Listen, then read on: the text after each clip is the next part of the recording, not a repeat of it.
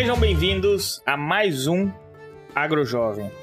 E sempre trazendo aqui novidades para vocês, trazendo um pouquinho do exemplo do que vem acontecendo em propriedades rurais pelo Brasil, trazendo um pouquinho de tecnologia, inovação, falando de gestão, para tentar ajudar você, que é um agrojovem, a aprender um pouquinho mais, aperfeiçoar. Na medida do possível, eu venho tentando colaborar com vocês. Então sejam bem-vindos ao 24 episódio do AgroJovem. Hoje nós trazemos aqui a Camila Konsbock, que ela vem diretamente de Guarapuava, ela que já tinha até saído da propriedade rural da família, mas não, não vou me eh, dar muito spoiler aqui, vou deixar a Camila vir falar. Mas antes de mais nada, gostaria de agradecer aqui o Notícias Agrícolas, que vem fazendo uma divulgação também do podcast, lá no site oficial deles. Então eles vêm colaborando com nós. Muito obrigado ao pessoal do Notícias Agrícolas. E lembrar você que se você ainda não segue nós lá no Spotify, clique para seguir e depois que já ouviu algum episódio, deixa umas 5 estrelinhas lá. Isso aí ajuda nós a alcançar mais pessoas. Camila, seja muito bem-vinda ao AgroJovem. Camila. Boa noite, Lucas. Obrigada, obrigada pelo convite. Estou muito feliz aqui em poder compartilhar um pouco da, da minha história. Show de bola. E você que você saiu da propriedade rural, você cresceu na propriedade rural e foi morar fora. Como é que é a sua história? Porque em algum momento você resolveu voltar. Como é que foi esse começo? Bom, eu nunca moramos na propriedade rural, né? É, sempre moramos na cidade, porque meu pai ele era engenheiro agrônomo de uma multinacional e tocava paralelo às fazendas, né? Mas é, desde que eu saí, então logo saí para fazer faculdade, né, em outra cidade e fiquei, além da faculdade, fiquei 10 anos fora mas sempre foi um desejo, né, dar continuidade nesse esse legado da família, né, não deixar que se perdesse, mesmo que não seja, não fosse, né, da mesma área da minha formação, já que eu sou engenheira química. Então, depois desse tempo, aliado aí à questão da maternidade, enfim, um plano da, da minha família, a gente resolveu voltar para dar continuidade, para aproveitar, né, o tempo que os patriarcas aí, o meu pai, a minha mãe tem, e tudo que a gente pode aprender com eles antes, né? E para poder fazer esse processo de sucessão de uma forma mais tranquila. Você elaborou um plano, você é casada, como é que é isso? Porque é sair da propriedade é muito fácil, mas voltar muitas vezes é difícil. Como que foi planejar essa volta? Bom, eu sou, sou casada, faz seis anos que eu, que eu me casei e eu tenho uma filha de dois anos e oito meses agora ela, ela foi a motivação, né? Na verdade, é da gente antecipar esses planos. Né? Nós tínhamos plano de em algum momento fazer essa transição, mas ter uma criança em casa e ter a rotina é, de você trabalhar fora, né? Pensando CLT mesmo, né? Todo aquele contrato de trabalho e a sua rotina. Então acabou engessando um pouco a nossa convivência e a gente resolveu antecipar os planos de vir e seguir a e né, tomar frente aqui da, da propriedade, claro, né? Sempre respeitando, eu acho que no processo de sucessão tem aquelas pessoas que vierem, principalmente se eles são os fundadores, né, de, de tudo, tem um carinho muito apegado, né, se você é logo a segunda geração. Então, existe toda uma barreira é, de todo um cuidado que a pessoa, obviamente, tem, né, de, de conhecimento mesmo, mas a gente resolveu. É, os meus pais são muito abertos, eles queriam muito que a gente também fizesse esse, esse movimento. Então foi muito positivo, assim. Tiveram, óbvio, né? E ainda temos inúmeros itens positivos e negativos, como tudo na vida. Mas, no geral, a gente ficou muito feliz mesmo com essa nossa escolha de vida, né? Porque é um caminho sem volta. Então a gente está muito feliz mesmo. E vocês trabalham com pecuária, trabalham com agricultura? Como é que é as atividades hoje a campo? É, hoje nós somos majoritariamente é, agricultores mesmo, a gente mexe com lavoura, né? O nosso plantio é, de grãos, né, em geral, soja, milho e culturas de inverno aqui da região, como trigo, cevada, algumas vezes canola e algumas outras culturas aí mais é, arriscadas, né, que a gente fala, mas que esporadicamente a gente também planta. Mas o nosso foco, claro, né, é soja e milho, e a cultura de inverno principal é o trigo para nós. E nós temos a área aqui em Guarapuava e também na região de Diamante do Sul. Né? Então é uma gestão à distância, no caso, né? Já que ficamos mais próximos da região de Guarapuava e temos mais presença na fazenda aqui de Guarapuava também. É, então a gente acaba tendo que criar maneiras, né, de também estar próximo e confiar na equipe que está lá, que vai desempenhar um ótimo trabalho, mesmo não sendo é, acompanhado 100% do tempo. E, e, nesse processo de sucessão familiar, a gente sabe, quem está no meio aqui, a maioria são filhos de produtores ou estão num processo já de sucessão familiar, sabe que não é de um dia para o outro. Como é que começou essa adaptação ao campo? Que você é engenheira química, né? estava trabalhando na cidade e em algum momento resolveram voltar, vocês voltaram aos poucos, como que foi essa rotina, né? Porque muitos fazem agronomia, veterinária, zootecnia, e você foi para uma outra área e retornou. Como é que te ajudaram a você se adaptar? Porque na, no agronegócio, nas propriedades rurais, né, temos a questão administrativa e temos a questão operacional o produtor muitas vezes ele acaba focando no operacional e os filhos hoje em dia estão indo mais para o administrativo. Como que foi essa volta? Bom, é, é uma ótima pergunta, né? Eu sempre trabalhei na indústria, né? Então, embora onde eu trabalhasse fosse uma indústria sucrocoleira, a gente tinha integração agrícola-indústria, eu conhecesse os processos, mas é muito diferente você tomar frente de um processo, né? Você com certeza tem que conhecer Então, no começo, é, a gente coincidiu, assim, de a gente vir no início da pandemia, né?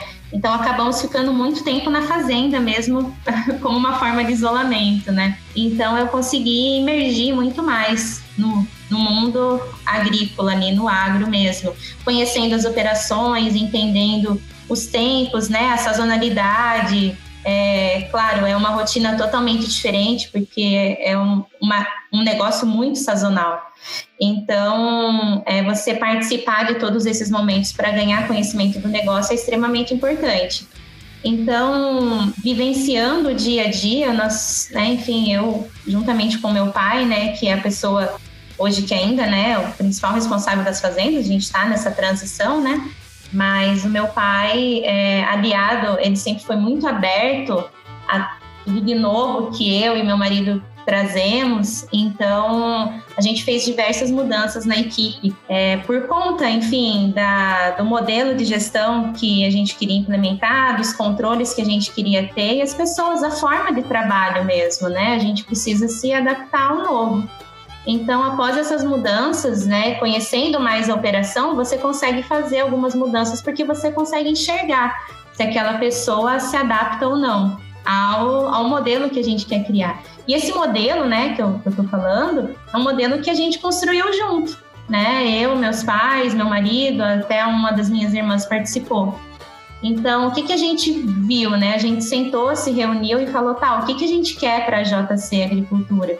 Que a gente imagina, né? E cada um colocou lá a sua ideia. Quando a gente se reúne em família, às vezes a gente fica um pouco tímido, né? Ou a gente fica sempre em função da pessoa que é a mais velha ou que está à frente da família, né? Então a gente fez isso bem, bem processo mesmo de brainstorming, cada um escreveu o que queria e a gente reuniu as nossas ideias, as similares ou não, o que todos estavam de acordo e a gente decidiu juntos qual seria esse modelo e como a gente iria chegar nele.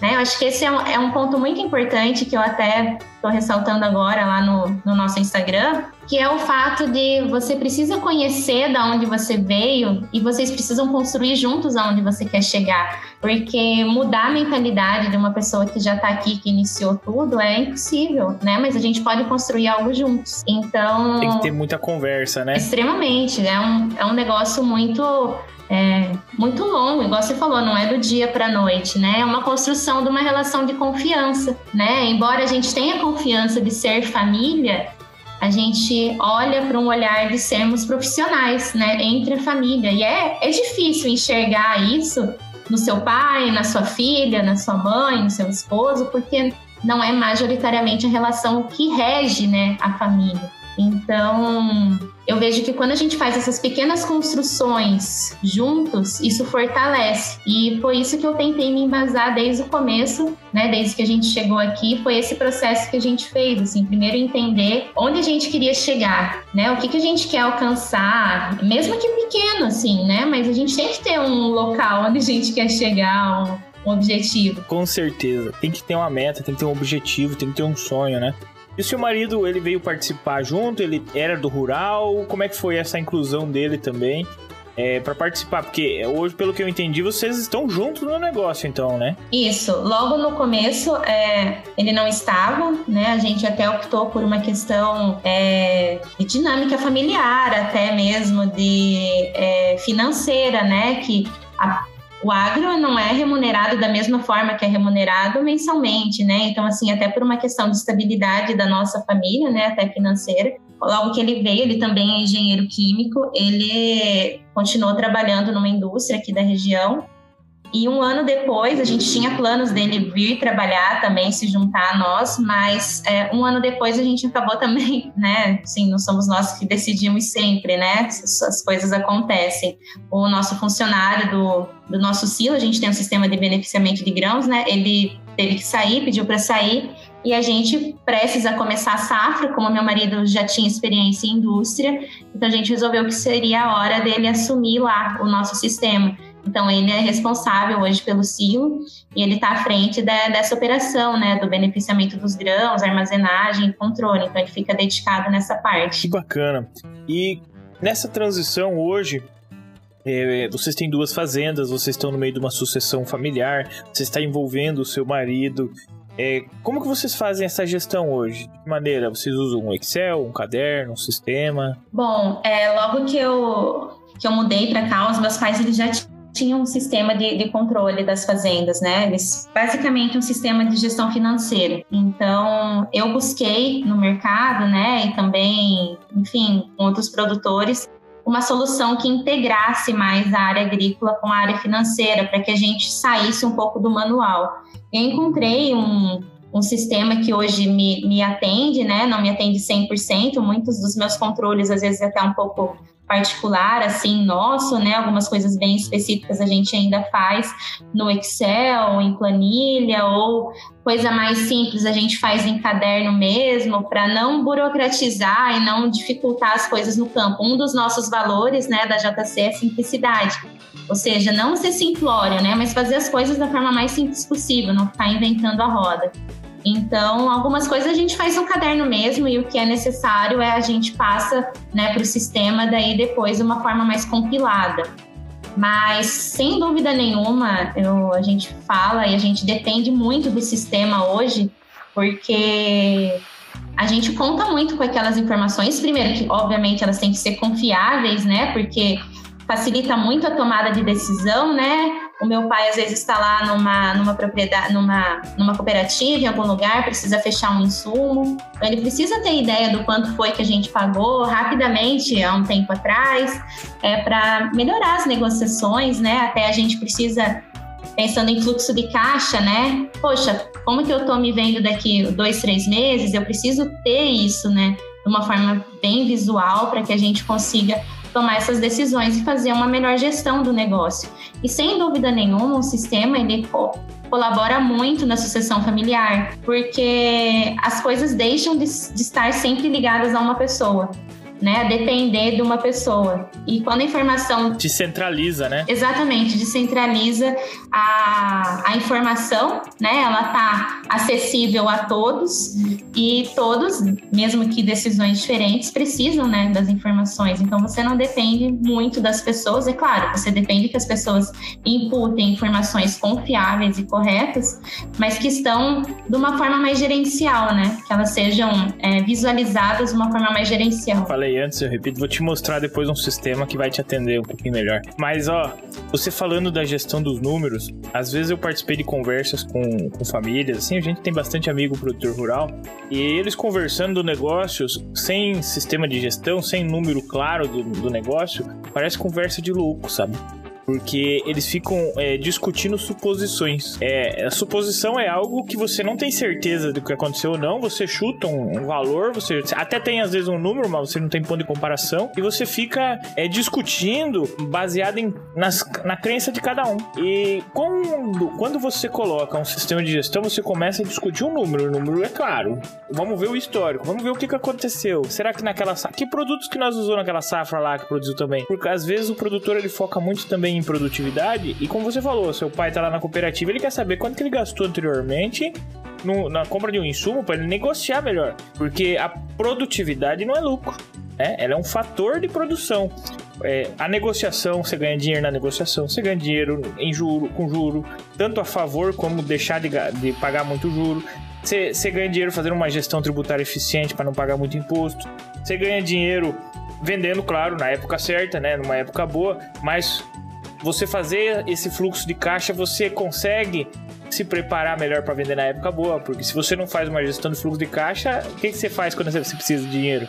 Você vende terra ou vende grão. É bem isso. É, ou pega no banco.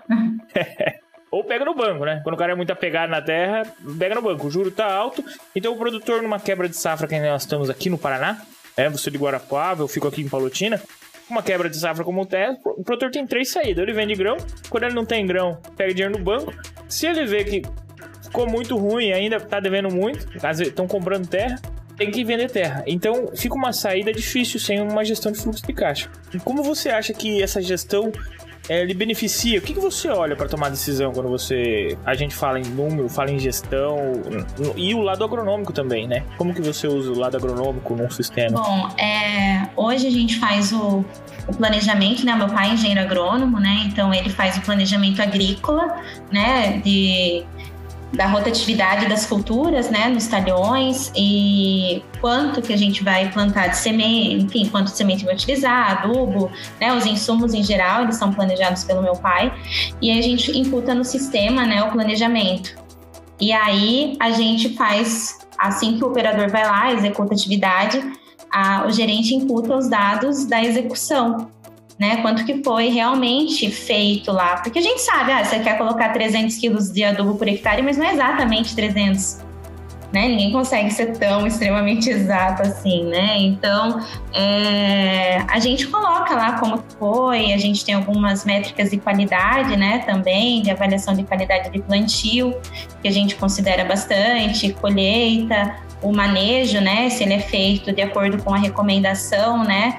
É, se também a gente tem o, o, formulário, né, que o gerente tem que ir lá avaliar se realmente se não tem praga, se tem, é, se está limpa a área, enfim. É, a gente tem alguns controles assim que hoje o sistema nos ajuda, né? Não 100%, como eu já citei, mas ele nos dá base assim para a gente né, ver se, se o que foi, foi feito estava de acordo com o nosso plano, né, até para a gente avaliar, né? Se a execução está sendo bem feita, se a operação está dando certo, porque às vezes a gente espera uma produtividade baseada numa coisa que a gente planejou, né? E de fato não foi o que foi realizado.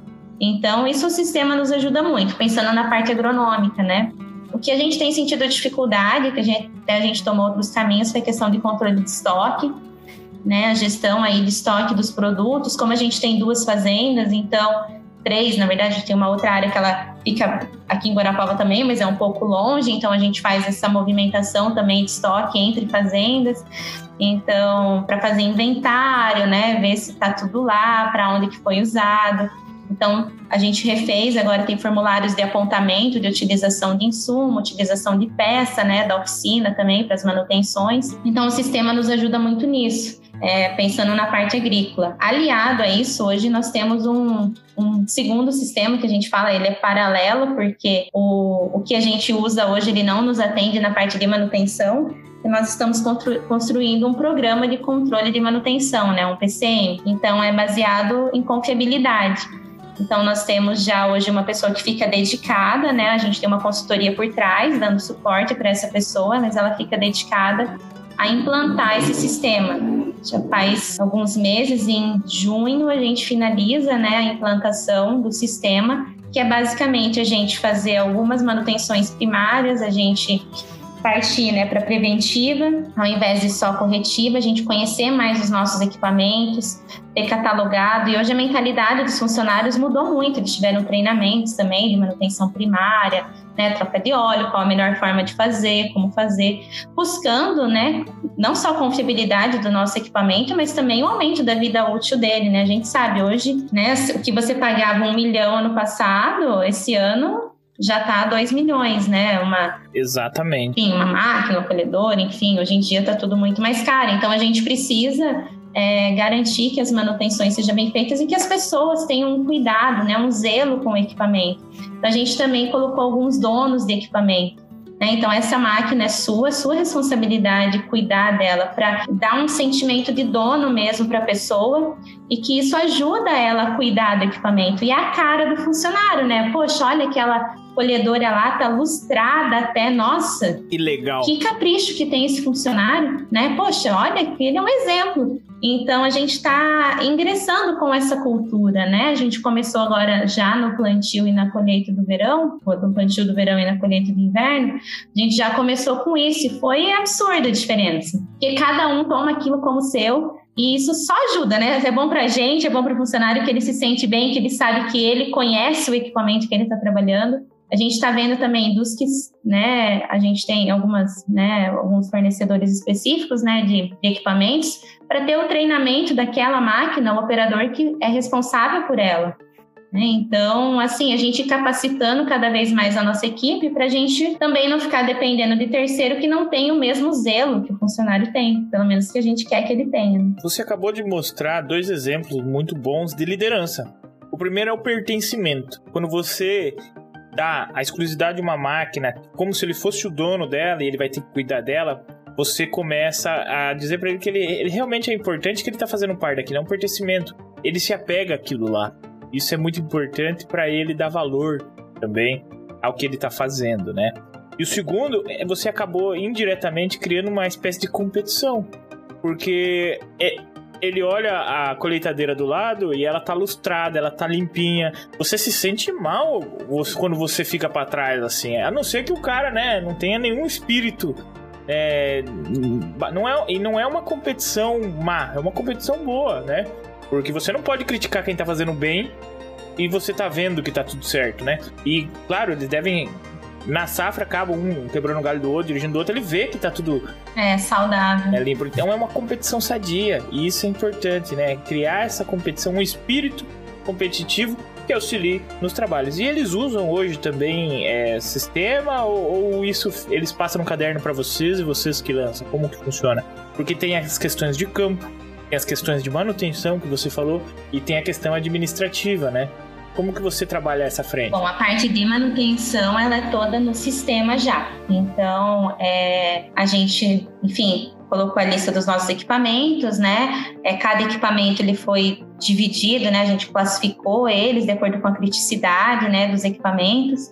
É, enfim, todo todo esse sistema, é, ah, eu vou fazer manutenção aqui nessa colhedora. Ah, tudo bem, eu vou abrir uma ordem de serviço para ela. O que, que eu vou usar? O que, que eu vou fazer nela? O que, que eu vou usar? Vou usar essa porca, esse parafuso, esse redutor, isso e aquilo. Enfim, eu vou é, listar lá tudo que eu usei nela, é, quem fez, quanto tempo durou. E aí depois essa máquina é acompanhada. Ela quebrou? Ela parou?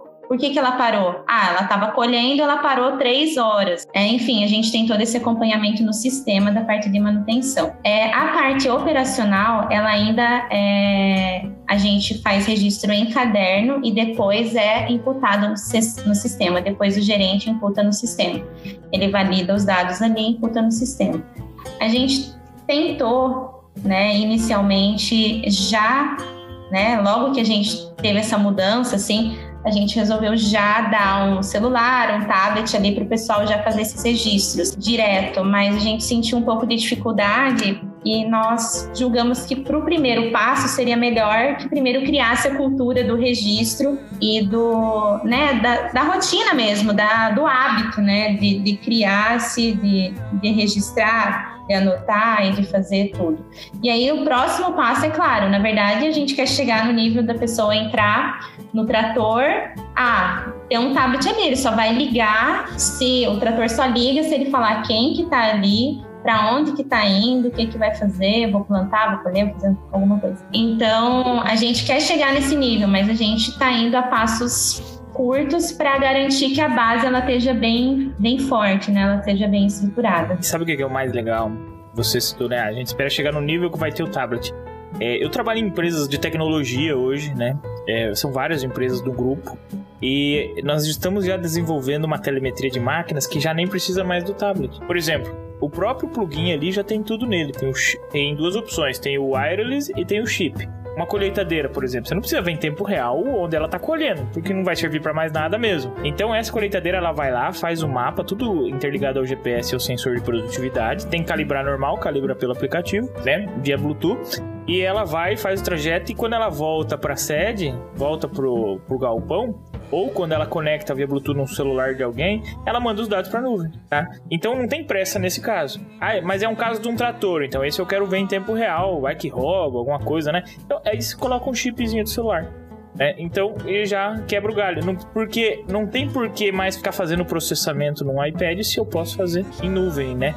Então tudo isso aí a gente está fazendo aí junto com, com o reprodutor para trazer integrado telemetria, estações meteorológicas, financeiro, mais satélite, tudo num lugar só. Por isso que a tecnologia ela vem para ajudar. E com o tempo, cada vez mais ela vem barateando. E aí que entra o jovem, né? Porque às vezes só ficar trabalhando na roça, eu concordo que pode ser um pouquinho pesado. Mas quando começa você ter a informação daquilo que você está fazendo, isso gera valor para você tomar decisão no, operacional, seja no, no, financeiro, em qualquer atividade, a informação. Por que, que eh, os nossos pais eles ah, liam um jornal ou assistiam o Jornal Nacional? Via para ver informação. Por que, que, o pessoal hoje vive escutando rádio e escutando, buscando informação? É para tomar decisão. Hoje escuta especialistas de mercado, especialistas no, de produção, especialistas técnicos. A assistência técnica no rural evoluiu muito.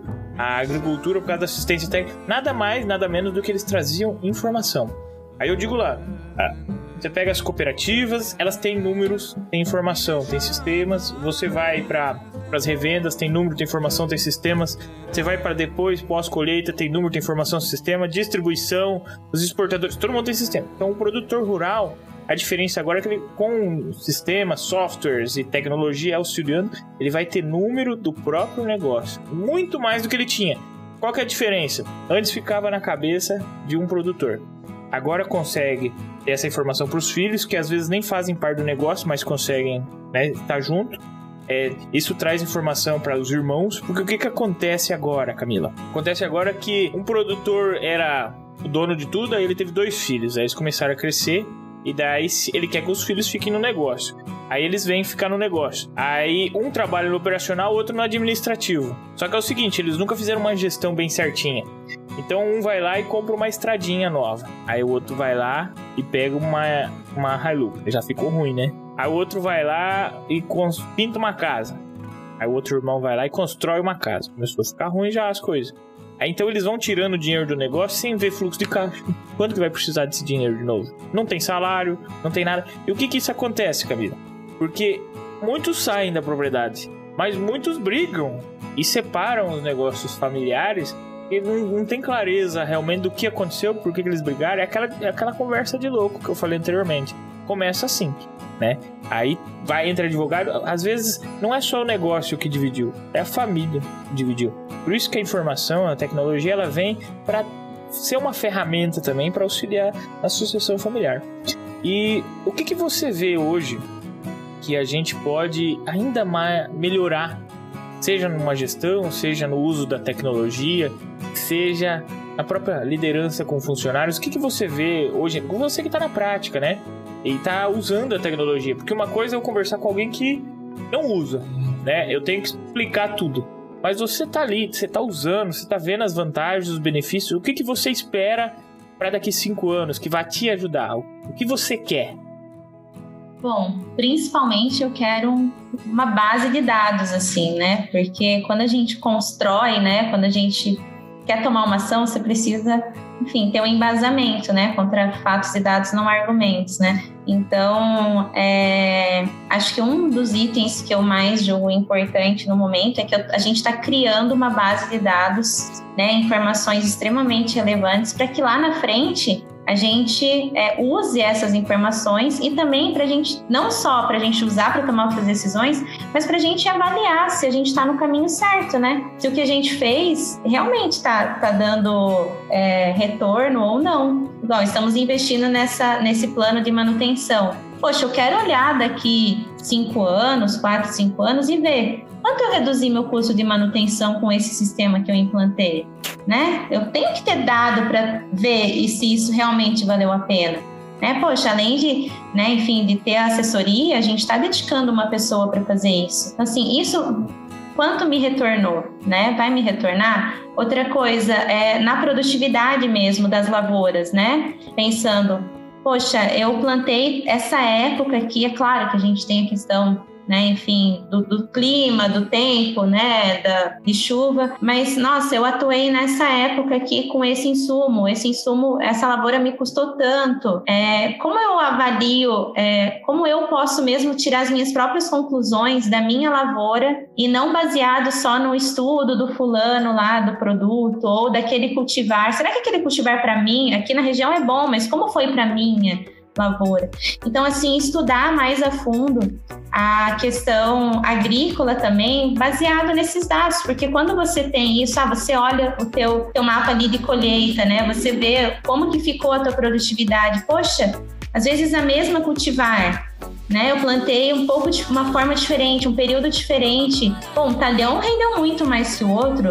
Então, o que que eu, o que que eu deveria ter feito diferente? Como que eu já vou me planejar para a próxima safra, né? Será que eu vou plantar essa cultivar ainda ou não vou? Ela é muito sensível para mim, embora ela vá bem aqui na região. Então, acho que essas informações assim, elas são né? E você, igual você falou, não tem como a gente ficar dependendo da cabeça de alguém, a gente não lembra muitas vezes nem o que fez ontem, né? Exato. Então, quanto mais o espaçamento que plantou, quanto que foi, o que, que aconteceu. Então, eu espero muito que com essa construção que a gente está tendo agora de informações, que elas sejam muito relevantes para a gente tomar decisões e já estamos fazendo, né? Até para essa safra de, de inverno, é, a gente já escolheu assim, nossa, essa cultivar aqui a gente não dá.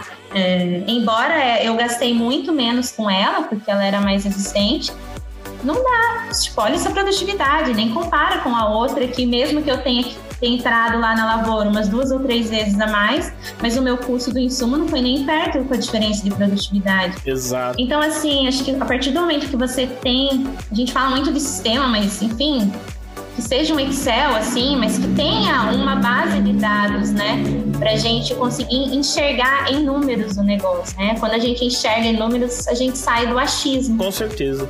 Isso que, que você está precisando, eu até vou falar. a gente tem essas coisas no sistema aqui do produtor que funciona assim, eu vou te explicar. E é até interessante para quem está ouvindo. A gente separa os custos, eu consigo separar por safra, mas eu consigo separar por área. Então eu consigo lá, eu joguei uma semente nova lá, uma Extend, eu joguei um tratamento de semente super top, eu joguei o melhor adubo e depois eu fiz as melhores aplicações, eu fiz uma calagem anteriormente ali e eu jogo esse custo só para aquela para aquele talhão. Num outro talhão, é um talhão que normalmente chove mais, ou não é um talhão que eu não dou muito valor, é menos sempre foi menos produtivo, eu coloco uma semente que eu já tinha, uma RR, eu não invisto tanto em tratamento de semente, adubo é o que, né? Ou não é o melhor do mercado. Evito fazer as aplicações fungicida. É uma lavoura que às vezes o, o, produtor tem um talhão que ele gosta mais, tem um que ele gosta menos. E às vezes ele resolve tomar decisões, ele faz testes. A vida inteira o produtor fez teste na lavoura. Cadê o resultado desses testes? Então, no, no sistema nosso, a gente consegue separar isso em real, mas consegue separar em sacos por hectare, né? Baseado no que você pagou. Então você tem por safra e daí você vai talhão por talhão. Olha, esse aqui produziu tanto, mas eu gastei tanto. Esse aqui produziu tanto, você gasta tanto. Então você tem o resultado em sacos por área por área, área por área. Aí você vai no agronômico, você olha o resultado, mas tem tudo no financeiro. Aí você fala, ah, agora eu entendi porque você viu financeiramente. É aquilo que eu digo: a maior produtividade não é o maior lucro. Não necessariamente, porque você faz um monte de testes, né? Várias cultivares. Você testa e tá certo, eu acho que tem que testar. Mas ao longo dos anos tem que ver aonde que sobrou mais, né? É, mais saco de soja no final do dia para fazer isso converter. Soja, mas serve para qualquer cultura, né? Isso aí a gente até tem. Consegue trabalhar muito bem, inclusive. E vamos lá, quase chegando ao final aqui, eu gostaria de pedir para você o, o que, que você recomenda para quem quer começar a sucessão familiar? Porque nós temos problema hoje que muitos pais, Camila, eles não não incentivam a ficar, ou às vezes até incentivam a ficar, mas não dá a liberdade, ele não dá é, poder para o filho tomar algumas iniciativas, né? Acaba que toda sugestão dos filhos, né, do filho, da filha, acaba ficando, né, porque eu tô aqui há 30 anos, né? Quem é você, né? Entendeu? E, e, esses, esses sucessores aí que às vezes até querem ficar, eles ficam desmotivados. O que, que você diria para um, esse agro jovem? Olha, é com certeza, acredito que a maioria das pessoas é, são assim, né? Porque eu tento me colocar muito no lugar assim da pessoa, né? Ter muita empatia, porque você construiu um negócio que hoje você, né, não é que você tá abrindo mão, mas você tá passando para frente, um negócio que você com o teu suor você construiu, né? Muita gente começou do zero, né? Então eu vejo assim que os, né, os fundadores ali, quem começou tem um apego enorme e deve ter mesmo. Eu acredito que isso é assim, é real, né? Então, para quem está começando, né, que quer adentrar, que quer dar continuidade nisso da família, eu ressalto assim que um ponto muito importante que eu acho que conecta muito a pessoa é a gente entender a história daquilo que foi construído. Né? Eu acredito que quando a gente conhece a história, quando a gente pergunta mesmo, pai, mãe, como que foi quando começou? Tipo, como que vocês começaram? O que vocês fizeram? E quando a gente teve essa conversa, assim, que eu, eu achava que eu sabia, né? Mas na verdade eu não sabia os detalhes, eu não tinha ideia. E do quão ousado meus pais foram, assim, de quanta coisa eles fizeram, né, para, enfim, atingir o que eles atingiram até agora, eu acho que a gente acaba até valorizando mais, porque uma coisa que o jovem tem, é, ou pelo menos a nossa geração, assim, é que você acha que você, porque você estudou mais, porque você viajou não sei aonde e tal, você sabe mais que aquela pessoa. Então, às vezes, você também quer colocar muita coisa que não cabe àquela realidade, né? Simplesmente não tem nada a ver. Então, conhecer a história, né, daqueles que ali estão, né, daqueles que construíram tudo aquilo, você já vai dar mais valor e você vai começar a entender os meios, né, por meio da empatia, de como abordar e de que você vai entender que nem tudo que você gostaria de fazer faz sentido para o momento ou, né, enfim, nunca vai fazer sentido, nunca vai acontecer. Então, se colocar à disposição, valorizar a história, eu acredito que é um ponto que conecta as pessoas, sabe? E eu vejo que isso é fundamental. É óbvio que terão resistências, né? Com certeza, assim, muita resistência. Mas talvez começar com pequenas ações, né? Vou dar um exemplo. Logo que eu cheguei, é, uma das coisas que a gente queria implementar era o controle de ponto, né, dos funcionários de uma forma eletrônica. É, então, assim, às vezes pegar uma pequena área e ir colocando a tua cara nessa pequena área. Né? Então, assim, eu peguei lá o RH e falei, não, eu vou instalar então o espelho de ponta, era uma coisa que a nossa família queria, que a gente tinha definido, né? A gente fez um, um plano de ação imenso, assim, tinha, sei lá, quase 200 ações, e uma das ações era essa. Eu falei, não, essa eu vou fazer, então eu vou lá, fui, implantei. Aí falei, nossa, aqui as pessoas, né, uma, meu pai zela muito e a gente, né, no geral, por organização e limpeza. Né? Eu falei assim, cara, mas as pessoas não se comprometem, o que, que a gente pode fazer? Aí eu pensei, pensei, enfim, ah, vou tentar instituir um, um prêmio, assim, mensal de funcionário do mês, um título, sendo que um dos itens vai ser a organização e limpeza e cada um vai ter uma ação. Ou seja, era uma coisa pequena frente a uma operação agrícola inteira. Mas assim, eu fui colocando aos poucos, né, a, o que eu achava que iria funcionar. E quando vai dando certo, você vai tendo mais apoio, e aí você vai assumindo mais coisas e vendo né, que você realmente é, pode ir colocando a tua cara sem tirar o que tudo que já foi construído e em nenhum momento é, diminuir né, o que já foi construído, até porque se foi construído, com certeza dava certo, né? Se chegou até onde chegou. Então a gente nunca pode desvalorizar ou diminuir tudo que foi feito. A gente só quer fazer, né, da nossa forma. Ou colocar processos que você viveu fora, que você viu que deu certo. Então, para profissionalizar, né? Eu vejo que essa geração, ela, ela tem que ser focada em profissionalização do negócio. Porque aí é um negócio sem volta, assim, né? Não tem como você voltar a se desprofissionalizar. Eu acho que nem, nem sei se existe essa palavra, né? Então, quando você foca na profissionalização, pequenas coisas, o negócio vai rodando e eu vejo que você parte por pequenas áreas, você vai ganhando confiança, né, dos seus pais, enfim, de quem está à frente antes de você. E é um passo que, que você pode começar, assim, que eu indico, pelo menos. Com certeza, nós estamos aí, 2022, século 21, é a era da informação, tem tecnologia, muitas tecnologias, muitas ferramentas digitais para conseguir é, buscar ajudar o, o produtor rural e talvez ali é onde ele nunca focou muito, nesses 30, 40 anos que está tocando a propriedade rural. Talvez eu, eu, eu, vejo ali como uma brecha, né? A gestão também, a parte administrativa, nunca foi feita. O produtor focou em produzir e ele estava certo, ele tinha que buscar informação, tinha que buscar assistência técnica, ele tinha que ir atrás disso para produzir. E a administração acabou ficando um pouco de lado, né? Vocês são um exemplo que o seu pai já tinha um sistema de gestão e sempre teve mas muitos não têm até hoje.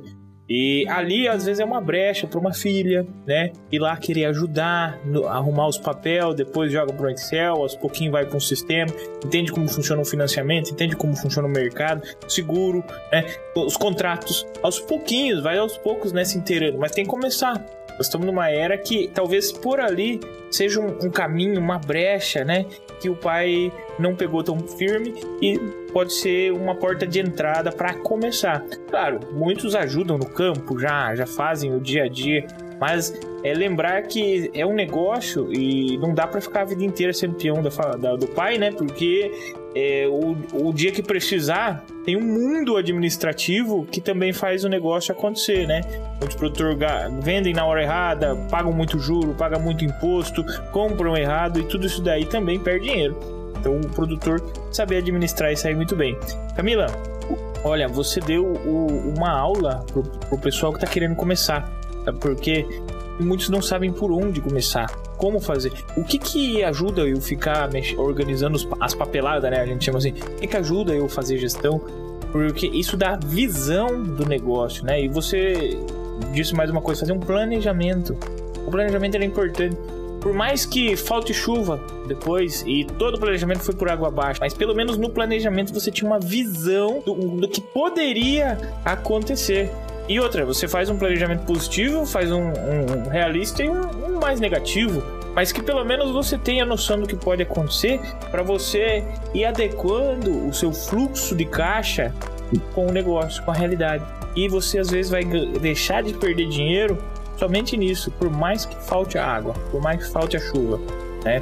Então essa visão eu acredito que você trouxe aí e para esse agrojovem que tá, está nos ouvindo aqui, com certeza vai agregar muito. Muito obrigado. Deixo uma palavra final para você, uma mensagem que você queira deixar para esses jovens. Fique bem à vontade, Camila. Obrigada, Lucas. Obrigada pelo, né, pelo tempo, assim. E acredito que esse assunto é, eu me espantei assim quando eu vi quantas propriedades é, rurais ainda são tocadas por pelos fundadores, né? Mais 80% no Brasil ainda são tocados pelos fundadores. Não que isso seja ruim, mas é, hoje né, todo mundo quer ficar na cidade, né? A gente até brinca lá entre os funcionários assim, nossa, não deixa ir muito para a cidade que não vai querer voltar, porque de fato assim, é, hoje o jovem quer se profissionalizar e tudo. Mas uma vez alguém me falou uma frase que era bem assim, ah, antes se você não estudava, é, você ficava na roça trabalhando, você ficava no campo trabalhando. Agora para você estar tá lá no campo você tem que estudar. Então assim, o quanto a gente pode agregar. E eu acho que o que é mais valioso,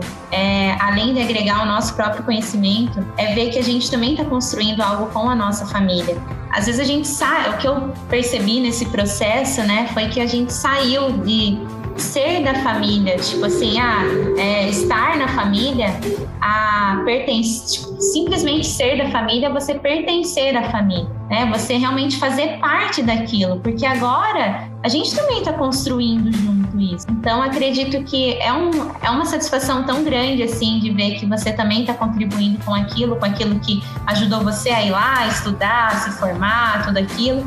Então você agora está contribuindo. Então tenha vontade de dar essa continuidade na sua família. Inúmeras dificuldades vão surgir, olha, mas pode ter certeza que tem em qualquer lugar, porque eu trabalhei 10 anos fora e assim, não foram poucas dificuldades, né? Com certeza. Não é só porque é com a nossa família que é mais difícil. É diferente sim, de fato é diferente porque tem uma relação emocional muito maior, mas é muito mais gratificante fazer aquilo que é teu. Então, assim, se você, né, enfim, tem vontade, É, se você tem uma propriedade, por favor, né? Vamos dar sequência aí, vamos ser a, a próxima geração a assumir e, e, dar continuidade a esse negócio que tantos no, nos trouxe até aqui, né? E tanto nos fez bem. É deixar um legado, né? Continuar o legado. É, o que te trouxe até aqui não necessariamente vai te levar adiante. É preciso inovar, é preciso Exato. fazer diferente. Mas é importante continuar esse legado. Muito obrigado, Camila. É, quem quiser te procurar, como é que acha no Instagram? Pode procurar por Sucessora no Agro. Estamos né? começando agora lá, compartilhar essa jornada mas estou bem feliz já em poder dividir né, com todo mundo esse processo. Então pode procurar lá no Insta Sucessora no Agro. Muito bom, muito obrigado. Então, Camila, e para você que gostou desse episódio, compartilhe também. Pode compartilhar nas redes sociais, mande para aquele amigo que está perdido, está querendo sair da propriedade da família. É, dá uma força para ir lá. Se gostou, também deixa as estrelinhas lá no Spotify, isso aí ajuda a gente a entregar para mais pessoas.